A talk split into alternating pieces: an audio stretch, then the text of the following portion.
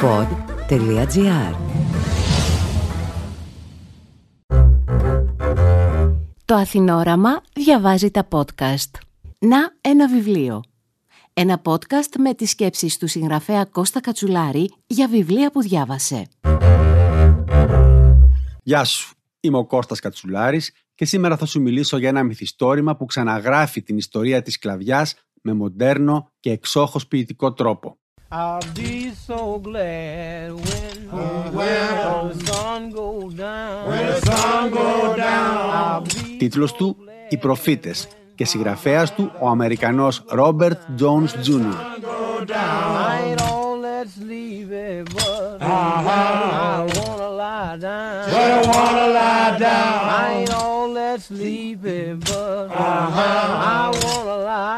Η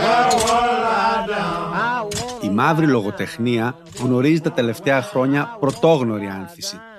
Ιδιαίτερα στις Ηνωμένες Πολιτείες, μια νέα γενιά μαύρων συγγραφέων έχει ήδη δώσει έργα που διακρίνονται όχι μονάχα για τη θεματική τους τόλμη, αλλά και για τις μορφολογικές τους αναζητήσεις.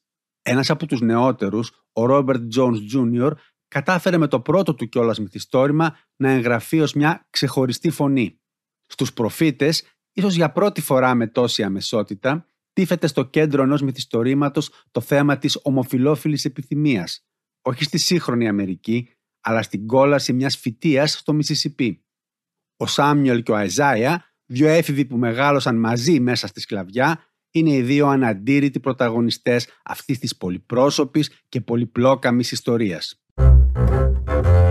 Απόσπασμα από το βιβλίο. Μια φορά είδε κάτι. Μια νύχτα που το φεγγάρι βρισκόταν στο πιο ψηλό σημείο. Είχε πάει να τους δώσει το φαγητό που είχε κρύψει πιο νωρίς το πρωί. Μια λουρίδα τηγανιτό ορτίκι, μισό αυγό, μερικές φέτες μήλο που είχε κάνει πουρέ, χωρίς δηλητήρια. Προχώρησε αθόρυβα από το σπίτι μέχρι το στάβλο. Πήγε από το πίσω μέρος και ετοιμαζόταν να μπει από μια πλαϊνή πόρτα. Αλλά τη βρήκε μανταλωμένη. Άκουσε θόρυβο και κόλλησε το αυτί στον τοίχο. Ένα βογγητό, ίσως μια κραυγή. Το πιο μακρόσυρτο αναστεναγμό που είχε ακούσει ποτέ της. Τότε έριξε μια ματιά από μια χαραμάδα στις σανίδες του τείχου. Τους είδε μόνο χάρη στο φως του φεγγαριού που έμπαινε από ένα σημείο της στέγης που χρειαζόταν επισκευή. Σκοτεινές σιλουέτες. Από μακριά φαίνονταν σαν να πάλευαν. Ήταν βέβαιη ότι είδε τον Σάμουελ να δαγκώνει τον νόμο του Αϊζάια σε μια προσπάθεια να ελευθερωθεί από τη λαβή του. Κυλιούνταν πάνω στις στίβες με το άχυρο, σπρώχνοντας σέλες που δεν βρίσκονταν στη θέση τους και ξαφνιάζοντας τους γρίλους που πετάγονταν τρομαγμένοι.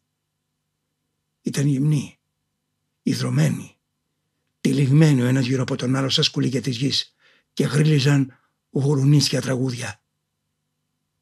Όταν τελικά σταμάτησαν τα πρόσωπά τους ήταν κολλημένα λες και τα κρατούσαν εκεί οι γλώσσες τους που έτρεμαν. Τότε ο ένας γύρισε ανάσκελα. Η μάγκη επέστρεψε τρέχοντας στο μεγάλο σπίτι.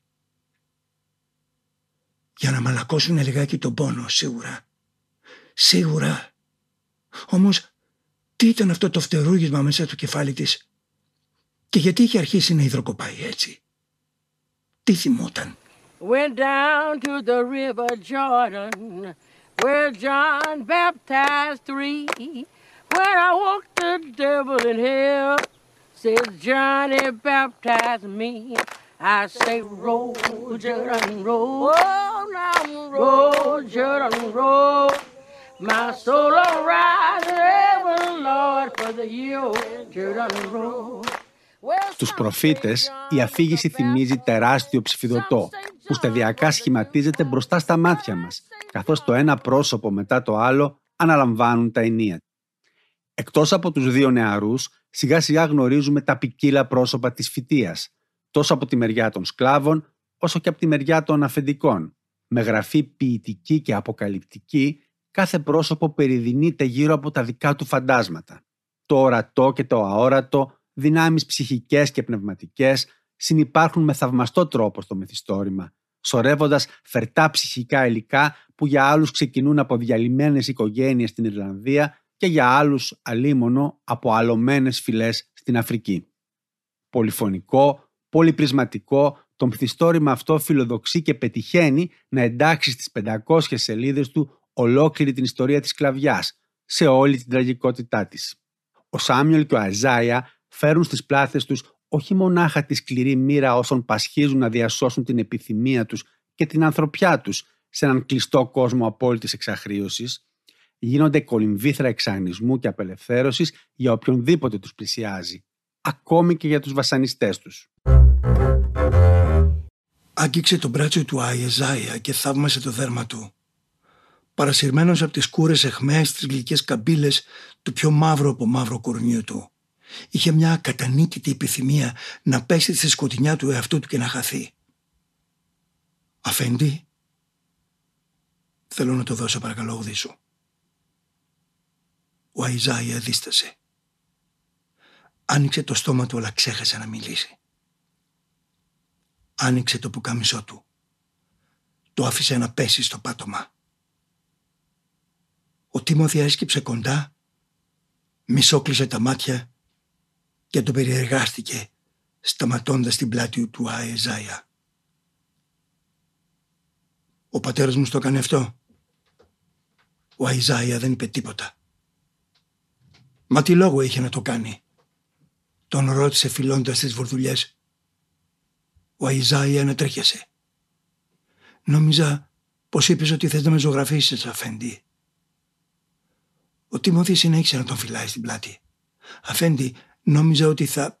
Σσσσ, αυτό δεν είναι καλύτερο, ρώτησε ο Τίμωθη, αλλά δεν ήταν ερώτηση. Ο Αϊζάια κάθισε άκαμπτος στην άκρη του κρεβατιού. Ησύχασε. Ο Αϊζάια σηκώθηκε όρθιος και με την κίνηση φάνηκε η στήση του. Ο Τίμωθη χαμογέλασε. Σας είδα χθες το βράδυ στο σταυλό. Εσένα και το Σάμιουελ είδα τι κάνετε. Ο Αϊζάια γύρισε αλλού. Αφέντη, δεν μπορώ. Δεν μπορείς. Θέλω να πω, ο Σάμιουελ είναι... Ο Τίμωθης σηκώθηκε, πήγε κοντά του, τόσο κοντά του, που οι ανάσες τους έσμιξαν. Το μέτωπο του Αϊζάια υδροκοπούσε. Σου αξίζει να σου φερθεί κάποιος καλά μια φορά. Ψιθύρισε ο Τίμωθη. Ο Αϊζάια κούνησε το κεφάλι. Ο Σάμιουελ. Ο Τίμωθη έσκυψε και τον φίλησε στο στόμα. Με το όνομα του Σάμιουελ ακόμα στα χείλη του Αϊζάια τώρα, παγιδευμένο ανάμεσά τους. Ο Αϊζάια δεν του ανταπέδωσε το φιλί. Με τα χείλια και τη γλώσσα του Τίμωθη προσπάθησε να ανοίξει το στόμα του Αϊζάια. Ο Αϊζάια γρίλησε. «Μπορώ να σε προστατέψω από τον πατέρα μου», μουρμούρισε ο Τίμωθη κολλώντας το σώμα του, στο σώμα του Αϊζάια. Οι προφήτες, ένα συγκλονιστικό βιβλίο με διθυραμβικές κριτικές και πολλές υποψηφιότητες για βραβεία. Ένα βιβλίο που δίνει φωνή σε σκλάβους και αφέντες του Αμερικανικού Νότου. Οι προφήτες του Ρόμπερτ Jones. Κυκλοφορεί από τις εκδόσεις Διόπτρα.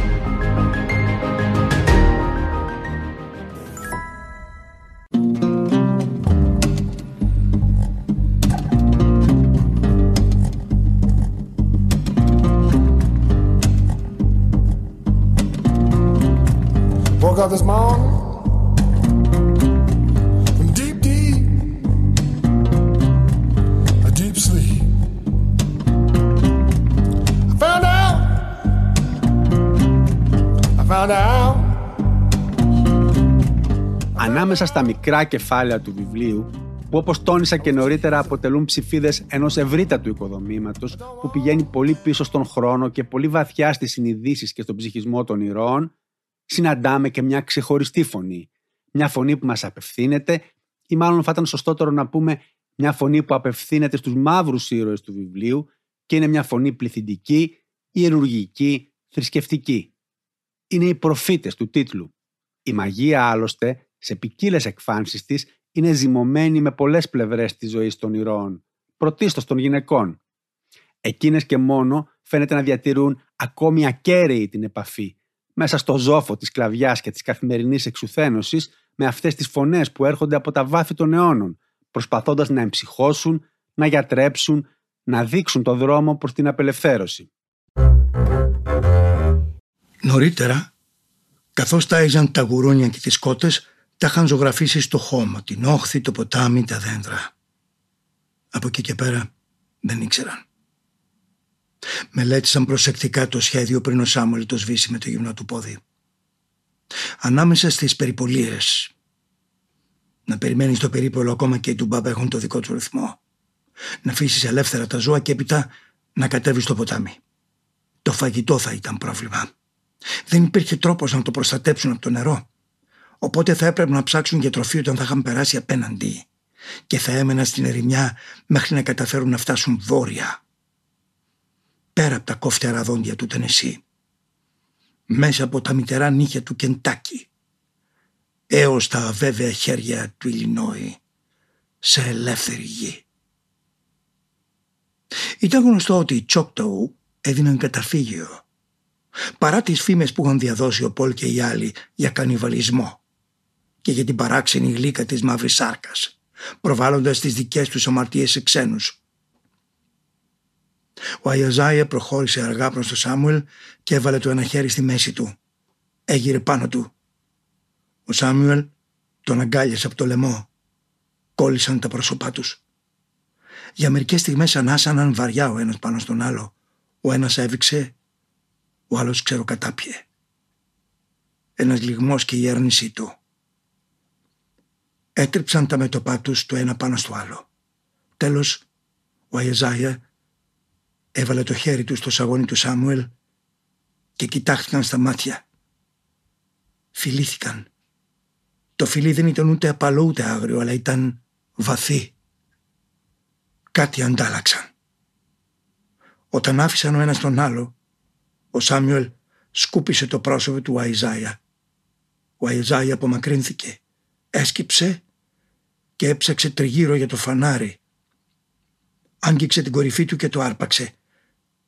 Πήγε προς τον τοίχο με τα εργαλεία, πήρε μια τσακμακόπετρα και το άναψε. Έδωσε το φανάρι στο Σάμουελ.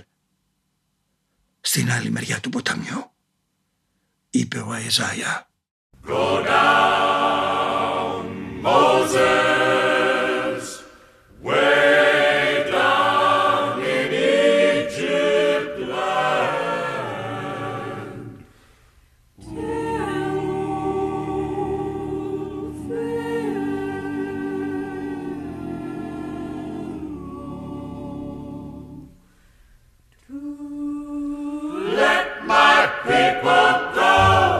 Όπως σημείωσα και στην αρχή, η μαύρη λογοτεχνία γνωρίζει άνθηση και αποτελεί την καλύτερη απάντηση σήμερα στην επανάκαμψη των ρατσιστικών αντιλήψεων και της κοινωνικής βίας. Οι προφήτες του νεορκέζου αρθογράφου και ακτιβιστή Robert Jones Jr. είναι ένα εξαίρετο δείγμα αυτής της νέας γενιάς συγγραφέων που ανανεώνουν την αμερικανική λογοτεχνία τόσο θεματικά όσο και με το ύφος της γραφής τους είναι ένα μυθιστόρημα σοφίας και βαθιάς αγάπης για τον άνθρωπο. Οι προφήτες του Robert Jones Jr. κυκλοφορούν στη χώρα μας από τις εκδόσεις Διόπτρα, σε μετάφραση της Ριγούλας Γεωργιάδου. Now when Israel was in Egypt land, let my people go. Αυτό ήταν. Είμαι ο Κώστας Κατσουλάρης. Μέχρι το επόμενο podcast, να ένα βιβλίο. The Lord said, Go down, go down, Moses, Moses, way, way down, down in Egypt land. Tell old Pharaohs to let my people go. Let my people go. Ο Αϊζάια ήταν του Σάμιουελ και ο Σάμιουελ του Αϊζάια. Έτσι ήταν από την αρχή και έτσι θα ήταν ως το τέλος. Μέχρι που η αγάπη τους γίνεται αμαρτία και απειλή για την αρμονία μιας ολόκληρης φυτίας. Ένα βιβλίο που δίνει φωνή σε σκλάβους και αφέντες του Αμερικανικού Νότου. Οι προφήτες του Ρόμπερτ Τζόουνς. Σε όλα τα βιβλιοπολία από τις εκδόσεις Διόπτρα και στο διόπτρα.gr. Αποσπάσματα από το βιβλίο του Ρόμπερτ Jones «Οι προφήτες» διάβασε ο ηθοποιός Στέλιος Μάινας. Παρουσίαση επιμέλεια Κώστας Κατσουλάρης. Παραγωγή Ελεάνα Παπαδοκοστάκη. Ηχοληψία μοντάζ Γιώργος Βαβανός. Αν θέλετε να διαβάσετε το podcast «Να ένα βιβλίο», αναζητήστε το στην ηλεκτρονική έκδοση του περιοδικού Αθηνόραμα. Μια παραγωγή του pod.gr. Αναζητήστε τα podcast που σας ενδιαφέρουν στο pod.gr, Spotify, Apple Podcast, Google Podcast και σε όποια άλλη εφαρμογή ακούτε podcast από το κινητό σας. Pod.gr. Το καλό να ακούγεται.